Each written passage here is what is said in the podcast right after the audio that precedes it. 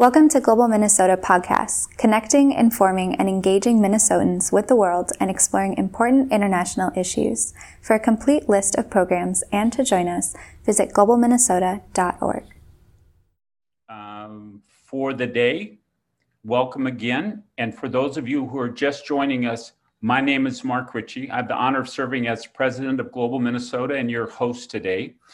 Global Minnesota is able to bring this to everyone on the world for free because we have great support. Our program partners, the, um, um, the World Affairs Council, the partners, the World Food Program, USA office, but also corporate sponsors and people who were generous enough to support today's exp- experience directly. McKnight Foundation, Regenerative Agriculture Foundation, Blue Cross Blue Shield, Greater MSP, King Solution, and Hormel. At the end of today, there will be social hours, opportunities to hear about some very interesting subjects and topics, chat more informally with people. They're going to happen right after we close the official program. There'll be a little bit of time. There's a whole list of them on the Global Minnesota website under the World Food Day agenda at the very end. Check it out. It's going to be a chance to hear about a lot of amazing things that are happening and to really connect with the people who are making those things come alive for us today here on World Food Day. This next session is about people on the front line who are taking seriously the connections between the campaign to try to reach that goal of zero hunger by 2030 and the other sustainable development goals that have to be folded together. We've heard this all day long how things need to be put together. Education, equity, health, all of these things fit together in one package. Alexandra Spieldoch, who's the executive director and president of Bountifield, is one of the key leaders on the planet who thinks about the integration of the sustainable development goals into the broader global context. And I'm so thrilled and honored that she agreed to moderate this panel today to tell us about Bountifield and that work. And I know that's one of the social hours. Um, and then to bring into this conversation the idea, the larger picture of how the sustainable development goals that we all are working for move us towards zero hunger together. Thank you very much, Alexandra. I turn the microphone over to you. Thank you so much, uh, Mark. Um, thank you to Global Minnesota. And I'm so honored to participate in this day and had the honor to listen to all of the different presentations since this morning and, uh, and also to just moderate this distinguished panel this afternoon um, and this important topic. Um, as Mark mentioned, I'm CEO of Bountifield International which is a global nonprofit that's based in Minneapolis with programs in sub Saharan Africa.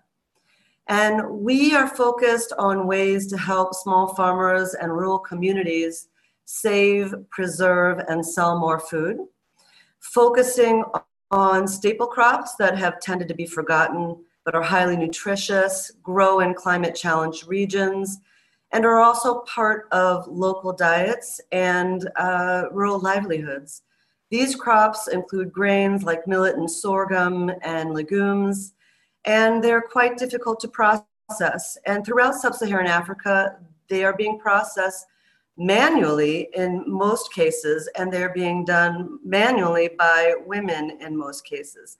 So we look at that intersection of technology and sustainable development goals, the importance of multi sectoral approaches and partnerships in the rural sector and we're proud to do this. We came, we come out of General Mills and we were founded by a food technologist who saw how practical solutions and leadership can play a huge role in decreasing food loss and improving food quality and availability of food, of quality food, as well as thinking about things like inclusive growth and, and opportunity uh, where it's lacking. So Without further ado, as Mark mentioned, this panel is about uh, hearing from the front lines and its SDGs and food security. So hearing from the front lines, what does that mean? It's the opportunity for us to learn about the SDGs, how they are being um, developed as a framework for work, and also contributing to program implementation throughout the world. And I love this panel because of the distinguished leaders that we have, but also because we get the honor of hearing from them from their regional experience. And um, I've asked each of these speakers to talk about SDGs more broadly, how it came to be in their own context, and then also to, again, speak to their experience with some stories along the way. Uh, we'll have a question and answer session at the end. And I'm going to start with uh, David Miller. David Miller is a principal community relations consultant who is working with Blue Cross and Blue Shield of Minnesota. And they are uh, specifically developing a whole framework around sustainable development goals that they can then implement across their programs across the state. And what's so exciting about this is that it's a model that um, we're seeing being spearheaded from Minnesota, but also with great potential um, nationally and perhaps for other contexts. So uh, without further ado, I'll hand over the microphone, so to speak, to David. Thank you, Alexandra, and good afternoon, everyone. Happy World Food Day. My name is David Miller with Blue Cross and Blue Shield of Minnesota, and I'm honored to be here today to speak about food security and the Sustainable Development Goals. As we've learned, food, food insecurity is an issue that impacts more than a quarter of people around the world. The number is closer to half in low income countries. Here in Minnesota, considered a high income state and a high income country, even we have about one in 10 Minnesotans that struggle with food security. The ripple effect of food insecurity reaches all aspects of our lives, including our health. The intersection between good health and well being and food security is well documented in research. Those that are food insecure need to make difficult economic decisions daily, choosing between food and other necessities. Families struggling with food insecurity have higher rates of health disparities like obesity and mental health and well being. To ensure healthy people and communities, Blue Cross and Blue Shield of Minnesota believes equity and food security are critical elements of our mission to inspire change, transform care, and improve health. The best care is preventative care. That is why we are focused on upstream health factors like food security. Next slide, please. About a year ago, Blue Cross started to map our work to the United Nations Sustainable Development Goals. We are exploring a long-term plan of making the SDGs a framework that we can measure success, especially in the areas of good health and well-being for all, zero hunger, and climate action. Our corporate social responsibility strategy, which we call social impact, has clear connections to SDGs. We have focus areas including community, healthcare, and environment that we view through the lenses of the social determinants of health and racial and health equity to guide our social impact. Similarly, most healthcare organizations who are mission based, like Blue Cross, are well positioned to positively influence good health and zero hunger. At Blue Cross, there are specific ways that we are approaching good health and zero hunger, including employee engagement, corporate giving, and community programs. Next slide, please. Two examples of employee engagement include volunteerism and giving.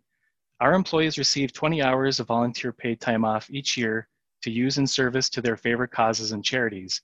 This year, due to COVID-19 pandemic, racial justice movement, and economic crisis, our company has increased available VPTO to 40 hours. Last year, more than 17,000 hours of volunteer service were provided to the community. Many of those hours were given to charities that support food, food security. We host two employee giving programs during the year. The first in March is Minnesota Food Share, a statewide food drive. The second in September is our community giving campaign. We had record breaking giving from our employees in both campaigns this year, along with a Blue Cross, Founda- Blue Cross and Blue Shield of Minnesota Foundation match. We raised nearly $1.5 million for more than 600 charities, many focused on food security. In fact, this year, to encourage giving to food security and racial and health equity organizations, the match dollars were increased for seven nonprofits. Next slide, please. Two examples of corporate giving include grants and sponsorships. Blue Cross provides more than $15 million in grants and sponsorships each year, most notably for food security. The Blue Cross Foundation announced earlier this year a $750,000 commitment to Second Harvest Heartland, a Minnesota food bank. The foundation also is contributing $1.1 million to support communities during the COVID 19 pandemic, specifically communities of color and indigenous communities, people with disabilities, immigrants, refugees, domestic abuse victims and survivors, and the LGBTQ community. Next slide, please.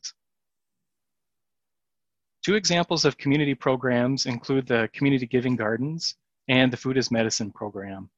Blue Cross invests in healthy communities through our Community Giving Gardens to address systemic, societal, racial, and health equity issues of food insecurity and accessibility of nutritious food.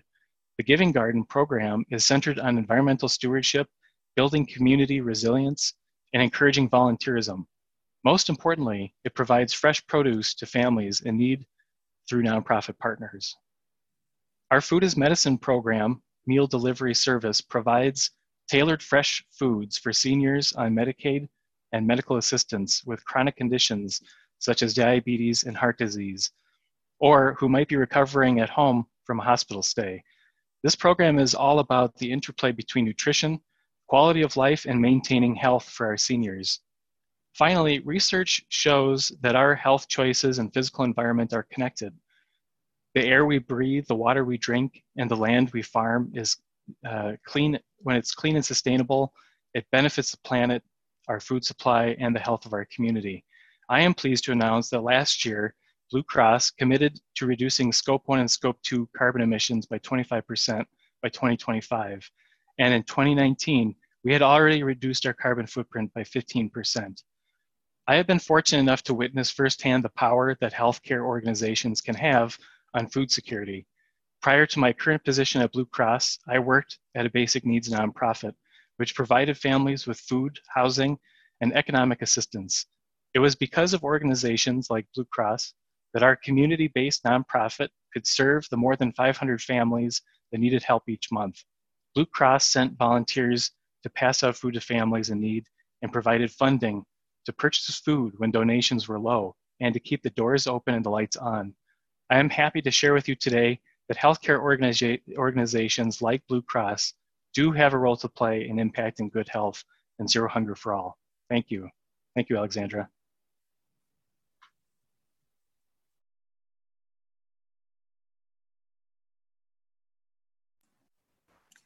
Thank you so much, David, um, for, for sharing um, the leadership that's coming out of Blue Cross and Blue Shield. And I had lots of questions that were coming up as you were talking. I'm sure we'll have a chance to get into that in, in just a few uh, minutes.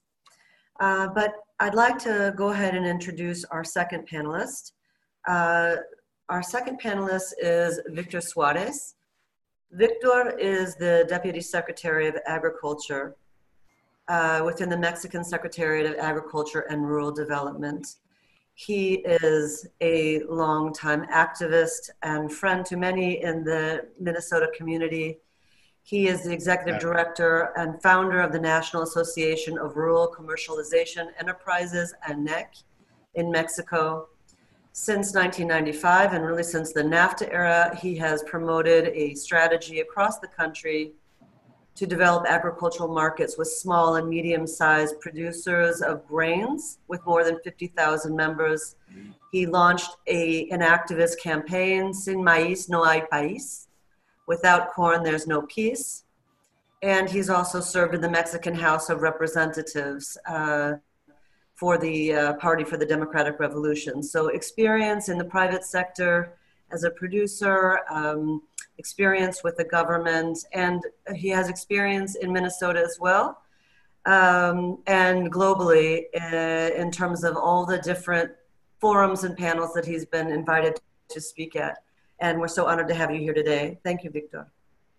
Thank you, you, Alexandra. Good afternoon. I'm very grateful for the opportunity to participate in this forum that commemorates uh, World Food Day. Thank you to Mark Ritchie, Alexandra Spieldoch, Carolina Gustafsson, and everyone in Global Minnesota who makes this important event possible. I'm very happy to be here with a very old and close friends of uh, Minnesota, especially my very old and close friends of uh, Institute for Agriculture and Trade Policies. Especially, I'm very happy to be with Mark Ritchie, who is, in in different sense, a master of our struggles, uh, peace and struggle in Mexico, in order to achieve uh, food uh, security and food sovereignty. The current government of Mexico, in force since December 2018, has clear transformation goals in all areas of public life, and rural and food policies are not exception. In, rec in recent deca decades, we have experienced an inertial situation in the countryside of programs and subsidies without social sense that were concentrated in the larger scale producers. Small and medium scale farmers were bypassed, bypassed despite contribution, contributing more than 15, 50% of the country's food production. Likewise, in those past decades, indiscriminate access was given to ultra-processed processed foods with excess calorie, calories, sugars, fats, and sodium, which quickly gained space to traditional Mexican foods, proven healthy and nutritious. All these deepened uh, the historical, social, economic, regional, and urban-rural inequality of Mexico and caused greater poverty and rural migration, small-scale farming was discouraged and local markets and consumer sense of gastronomic taste were distorted. The transformation that we are initiating in this government in, is long-term. It consists of a new fair, healthy, sustainable, and competitive agri-food and nutritional system. The new agricultural policy policy has two, has two priority objectives, food self-sufficiency and the rescue of the countryside established in the National Development, Development Plan eh, 290, eh, um, 292, 94. Today, the government has reoriented public, public resources for agriculture in favor of small and medium producers mostly pre present in the south and southeast region, and they are exercises to priority programs such as production for well-being that manages the Undersecretary of Food and Competitiveness under my, charge.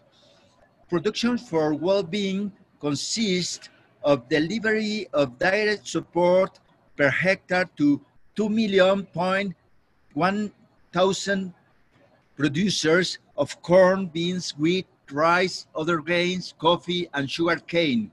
These resource, resources serve for producers to invest in their work in the field, and today they are uh, invi inviolable as they cushion the health and economic crisis co caused by the COVID-19 pandemic. But production for well-being also has two strategies, one for technical support and the other one for promoting access to formal financing. Here I, fo I focus on the technical support strategy because with, with it, we seek a transition to sustainable agricultural system and agroecology we have uh, 600 agroecological technicians who work side by side with producers from 23 regions, mainly indigenous, with high and very high levels of marginalization and situation of violence. The technicians train producers in the preparation and use of bio-inputs such as compost, worm, leachate, and preparation with microorganisms.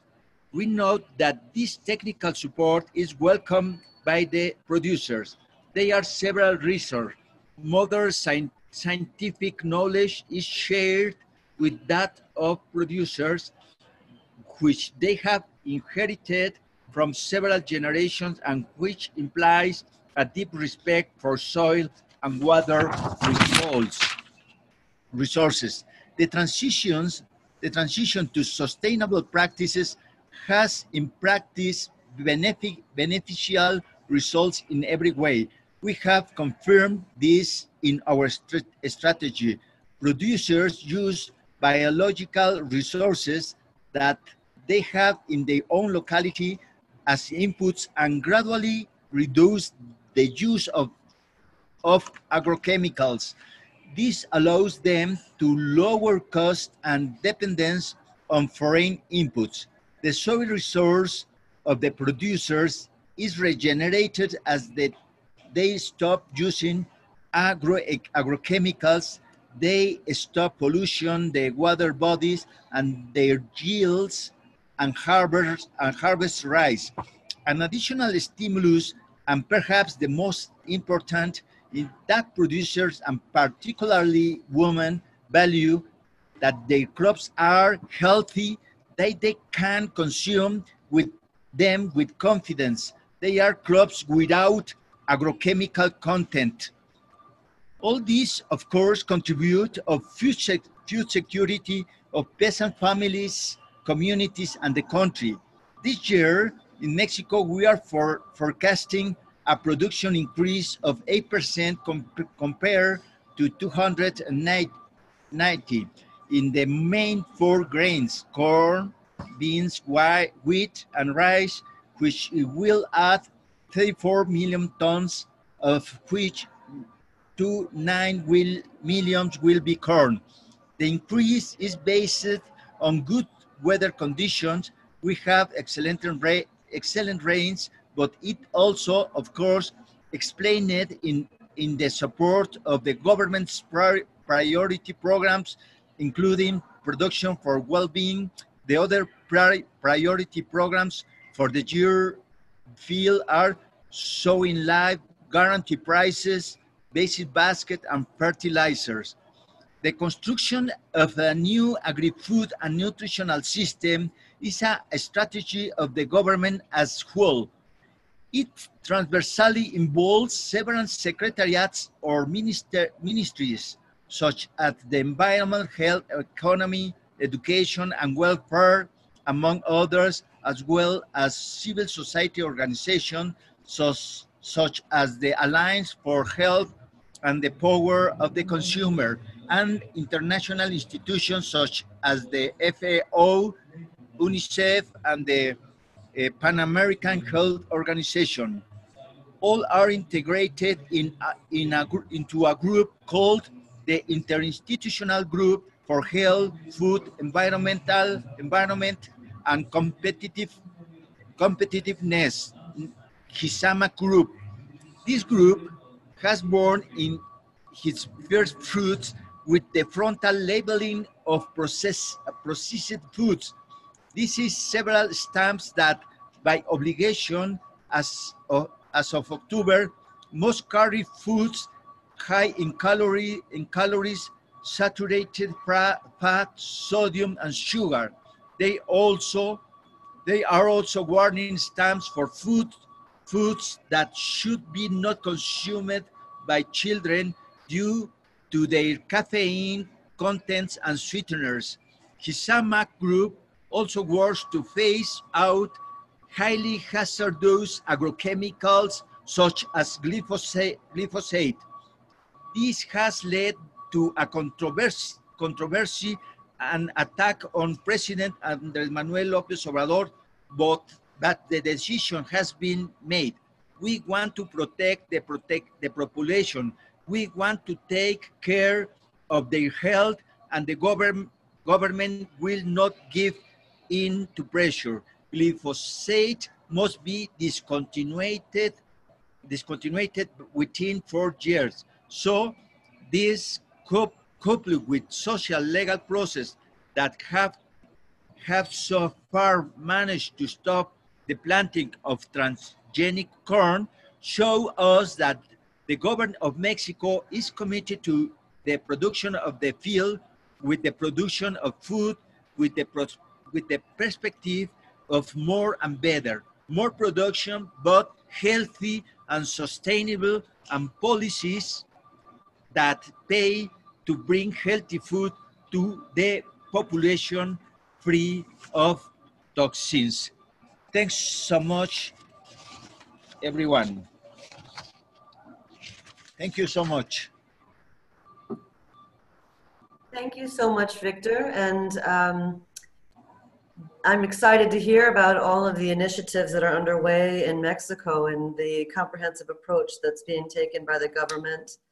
Uh, you've raised a lot of different issues, and perhaps we can get to again some of those during the the question and answer section. Um, next, we're going to hear from Atul Tandon, who is the CEO of Opportunity International.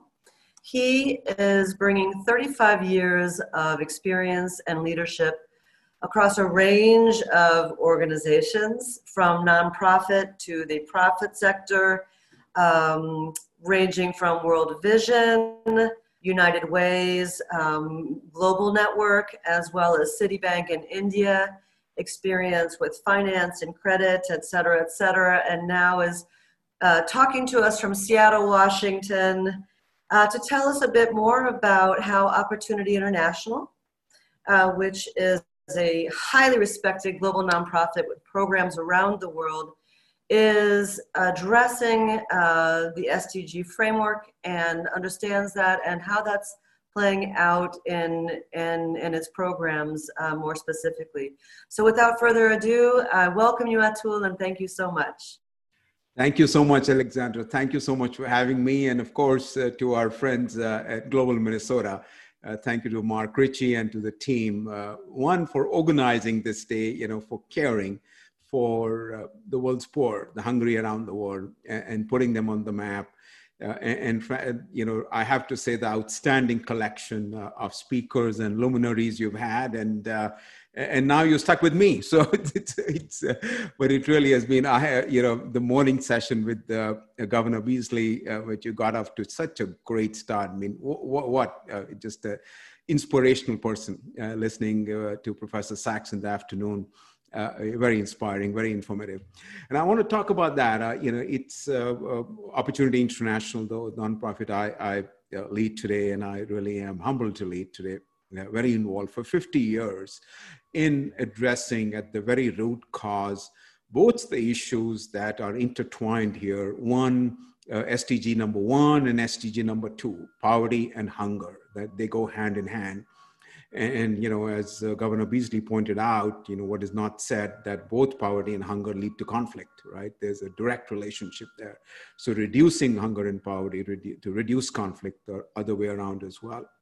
But that's what we have done for 50 years is to give uh, uh, families, uh, specifically at the very bottom of the pyramid, the means that they need, the resources, financial resources, training and support to build sustainable livelihoods because uh, you know if you think about hunger well how do you solve it on an on a sustainable basis? You've got to make sure that the people at the bottom of the pyramid have the economic capacity to purchase the food that they want that they have the technical skills that they need and the support that they need to grow the food that they want and then to be able to consume it and to sell it which is what we do.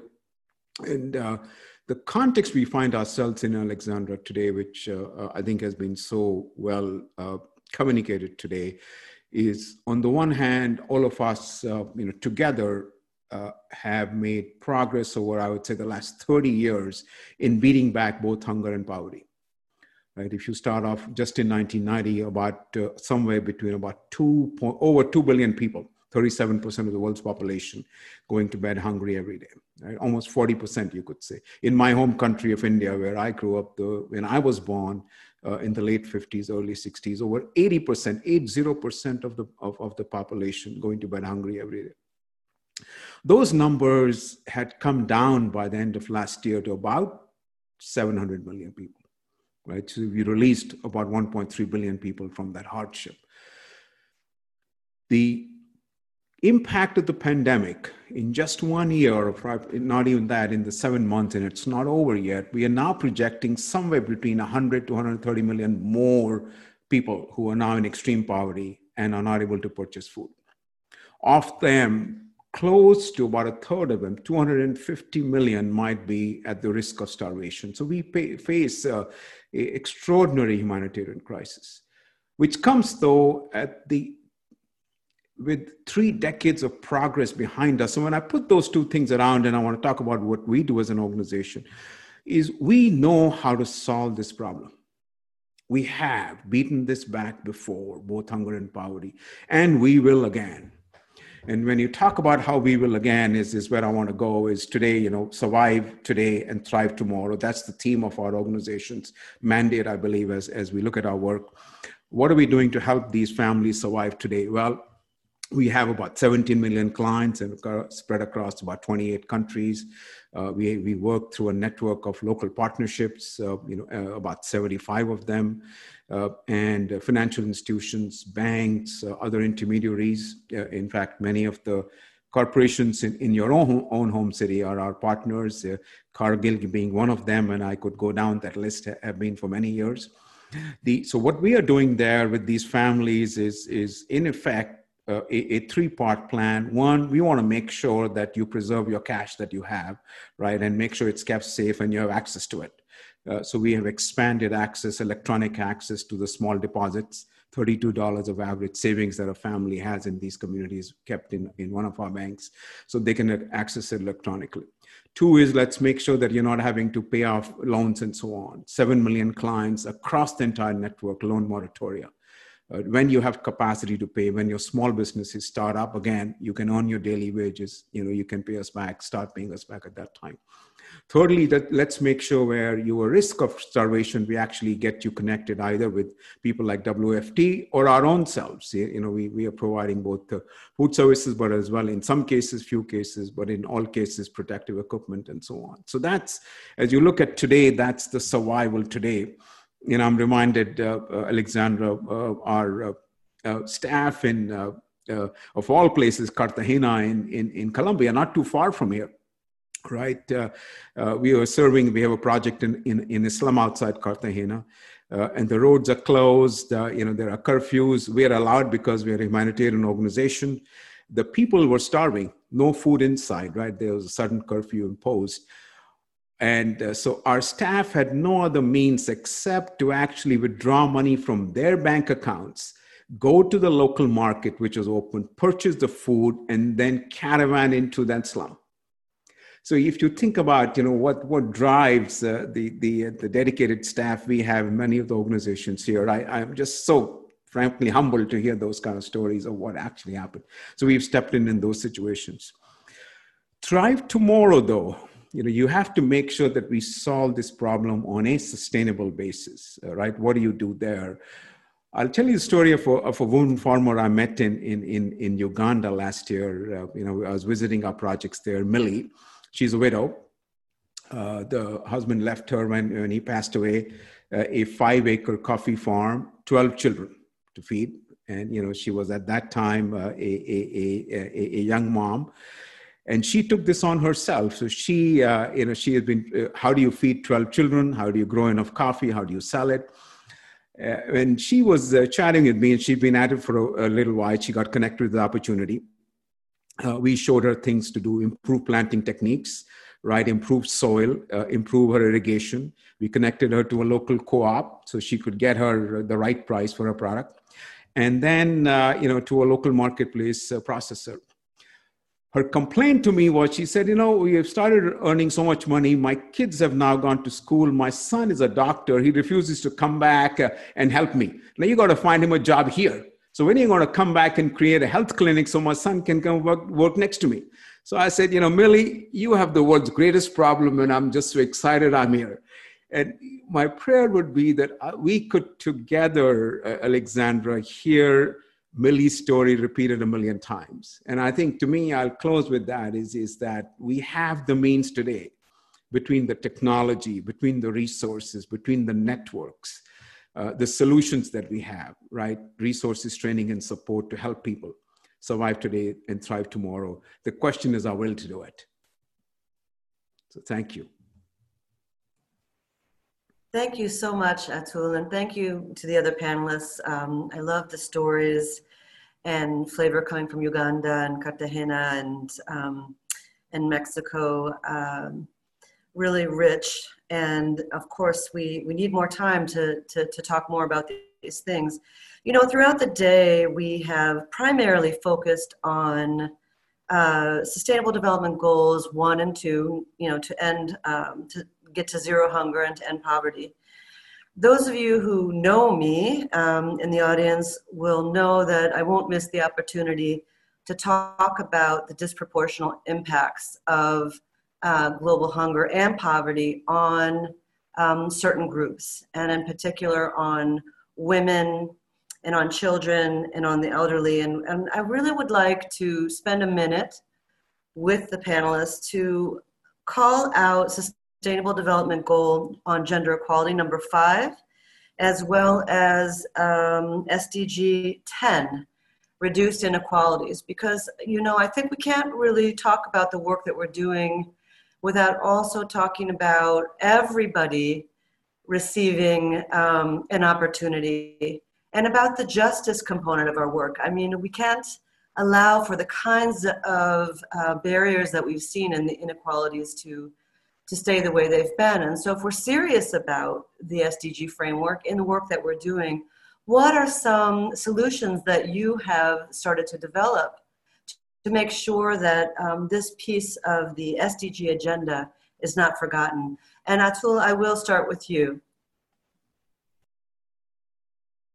Thank you so much, Alexandra. And I, you're right. There is is that uh, you know it's uh, it's it frankly is it's been repeated many times, but it's uh, true, uh, truism as well. Is if you if you can uh, you know equip a mom, uh, you equip a family and then a village, right? And our solution has been recognizing that in the field, practically speaking, day to day, you have women who who are globally earning less than they should for the jobs that they do similar jobs that they do to there's a real gender disparity there in income levels. There's a gender disparity in, in opportunity levels what they can whether it comes to education or uh, you know access to resources.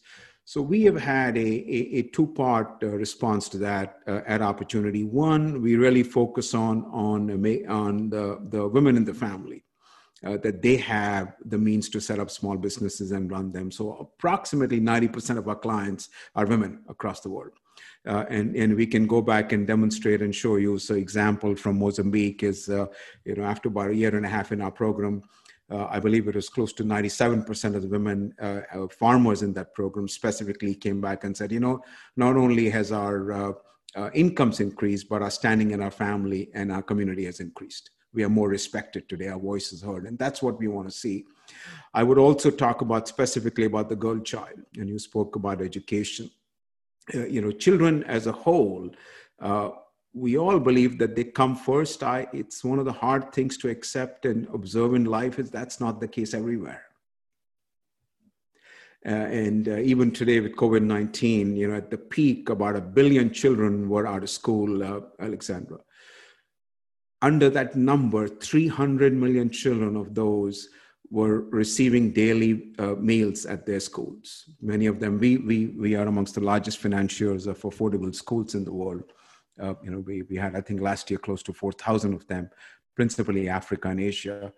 Uh, and uh, you can see visibly the difference between a child who's receiving a meal at the school and who's not.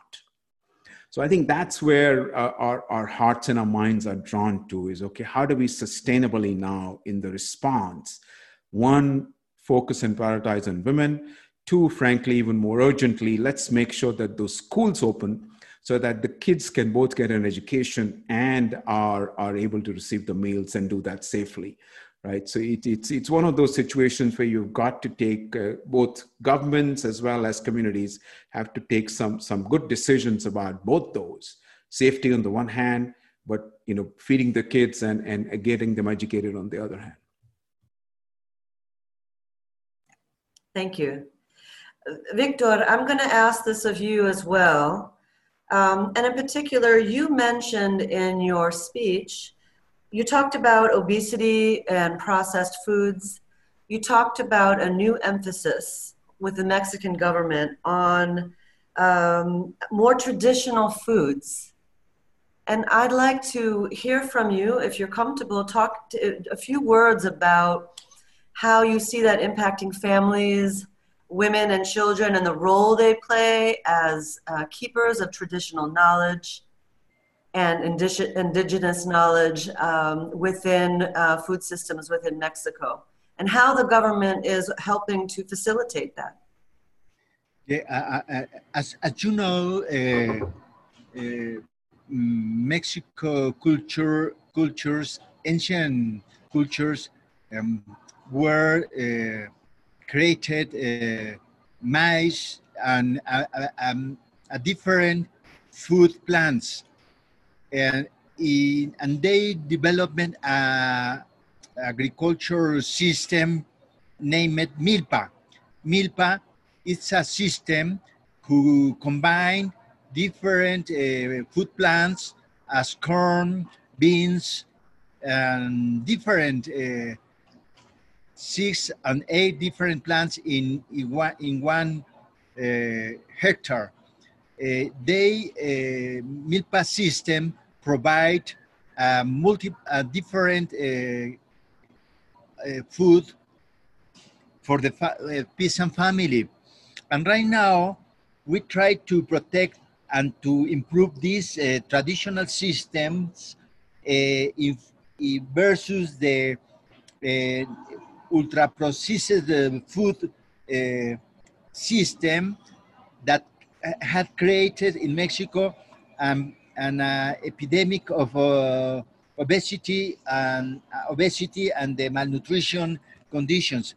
We uh, support this uh, traditional system with, with technical assistance, scientific links with the traditional knowledge in order to maintain and improve these uh, conditions. We try to, to rescue a different foods, um, ancient food like amaranto, like uh, chia, and, and uh, uh, different and very lot different kind of food plants who represent a very healthy diet for the people. That's uh, and right now we try to Eh, establish a labeling labeling for ultra processed foods and beverage with a, a, a, very high sugar addition in order to to inform the, the, the consumers who which which kind of food they are trying to buy and to consume. Thank you so much. I, I think um, I've received a couple answers to my questions, so let me move to another SDG, and that's the one around partnerships. And I um, would like to hear from David a bit about how you, uh, how Blue Cross Blue Shield is partnering with other actors to um, promote its SDG agenda and its work within the Minnesota community, and how you see that as a model for whether it could be expanded nationally or for other uh, healthcare providers, for example, to address food insecurity.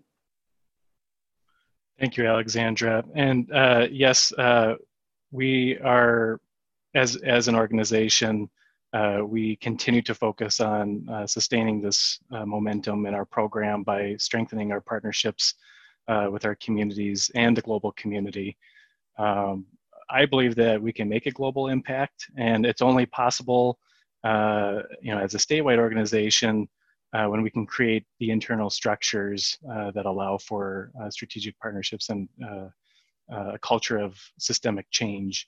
Um, yeah, I would uh, answer your question also by saying that uh, Blue Cross is a company that uh, truly walks the walk. Um, we, as I mentioned, we're a mission-based uh, healthcare company, um, and uh, we take uh, our partnerships uh, seriously. We take our role in the community um, as uh, not only a provider of health insurance, but also um, an organization that has the means to help impact um, food security and, and the other SDGs um, and it's something that we're we're constantly working towards.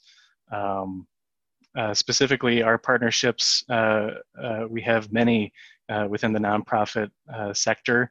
Um, we, as I as I mentioned, we have uh, organizations that we volunteer with that we give to in terms of our foundation dollars, in terms of our corporate giving, in terms of our employee giving programs. Um, and uh, with food security becoming uh, uh, at the center of attention, uh, especially during uh, the COVID crisis and uh, the racial equity movement right now, um, this is something that is easy for us to, to pivot to, given our expansive network of nonprofit partners. Um, and as I mentioned, we can elevate uh, certain partnerships uh, that we believe uh, can make a, a direct impact in our community through different means. Um, as, as I mentioned earlier, we have seven featured nonprofits that were focused specifically on our food security efforts through our giving campaigns.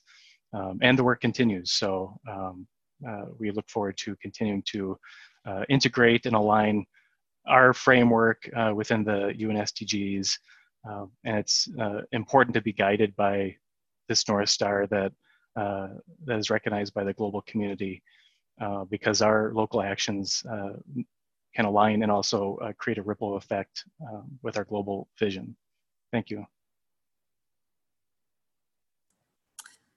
Okay, I think I probably have time for one more question and answer round. Um, I want to pick up the um, couple things, but this group talked a little bit before this uh, panel discussion about how our work is often being uh, done in, in a siloed way. It's one of the challenges if you're either you're a water expert or you're a food expert over here or you're an agricultural expert over here and, and all these things or health for that matter are interconnected. And so it's so important that we're thinking um, in this in this way. I mean have you seen this kind of silo in your work and have you made efforts, um, you know, within your company or organization to to address this? And Atul, I'm gonna I'm gonna come back around to you, but I'm gonna layer it with one more question to you because I I want you to speak a little bit as well about how you've brought in alternative financing, and you've also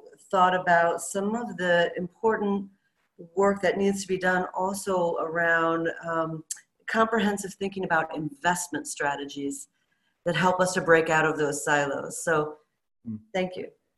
Thank you for that, Alexandra. So, I'll, I'll uh, you know, just a, a, couple of brief comments. But before I, I forget uh, anything else, I have to mention your previous question on uh, in a women's empowerment. Uh, the Global Minnesota Chair, Muffy MacMillan, uh, who is as well serves on, on the board of Opportunity International. She is our global ambassador for women, has been for the past few years, and in that capacity is, as we speak, currently leading a, a worldwide effort to reach out and, uh, and impact the lives of five million women. Uh, in uh, you know uh, principally in Africa and Asia, uh, one country, Colombia, and in Latin America, and that in turn, that very well underway. We are making great progress you know if you think about it that's 25 million people five five members per family. So hats off to muffy. If i had time i'd tell you all the stories of uh, uh, going with muffy and 14 of her best friends all women uh, to, to a very very remote and very rough part of india. Uh, and uh, the, the 12 hours we spent on, on a bus trip uh, where uh, there was, uh, you know, it, it, it, it was uh, one guy and 14 women in the middle of India with no restrooms in sight for about seven hours. So, you know, it, it, it quite was quite the trip, but changed our lives to come back to what you were talking about.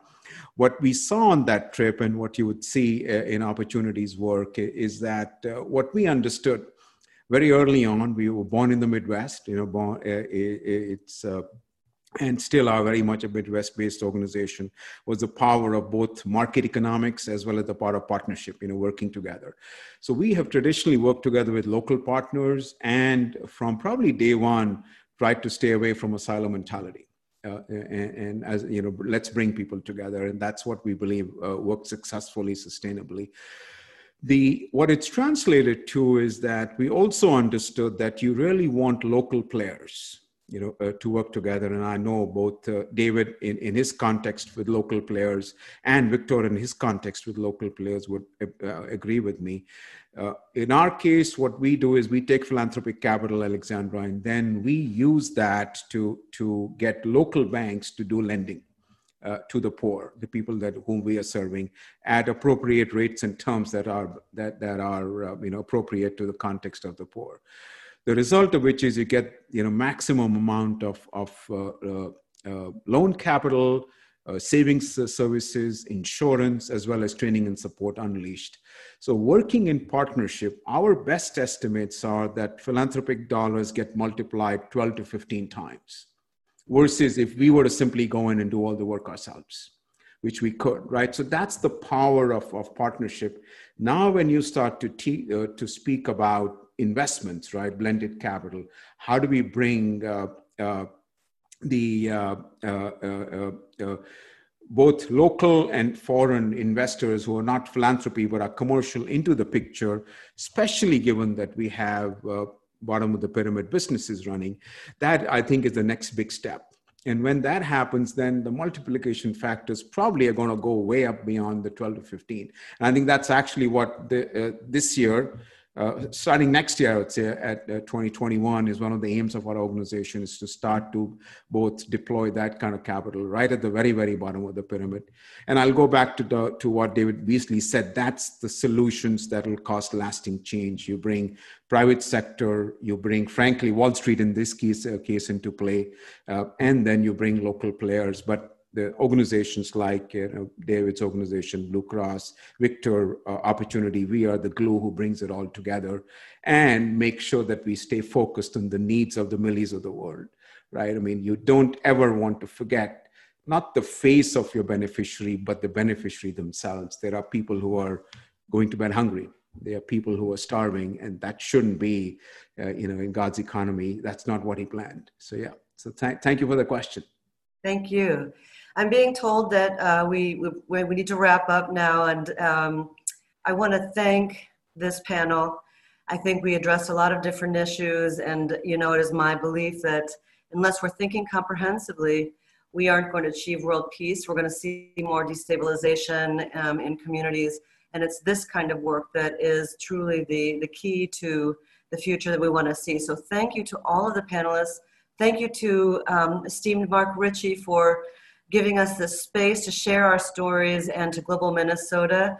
And um, with that, I will officially end this session. Thank you so much to all of you, David, Atul, Victor, Alexandra, because you brought the whole day's message together that we find in our own paths, our particular skill, our particular passion, but we know that we have to do it in partnership, but not just in silos that are partners with each other, but by integrating and bringing these pieces together. Victor gave us a big picture about how that's being perceived in one of the largest and most important countries on the planet. Atul talked about all of the different experiences from his work all across the globe. And David gave us a sense of how those SDGs right here at home can guide a large health system, but also can bring the team members, the employees, the, the people in these organizations into the larger SDG movement, sustainability movement, and take it on. And Bountifield International will be doing one of the social hours after today, after the session. So I want to urge people who want to learn more and see more and engage in a conversation in that more informal way, please check out that part of the Global Minnesota website. Go to the World Food Day under agenda. There's a whole list of social hours. But this obviously is a conversation about the work taking place on the front lines. Thank you for taking time away from that work because I know how important and how just um, gratifying that is, but how it takes you into a whole different type of uh, schedule and a whole different type of opportunity. So being here today is a big deal. Thank you so much. And thank you, Alexander, for pulling it together and moderating us today. We will be back in just a couple minutes uh, with our final panel where we're going to look forward, the countdown to 2030. How do we get there from here? Thank you again.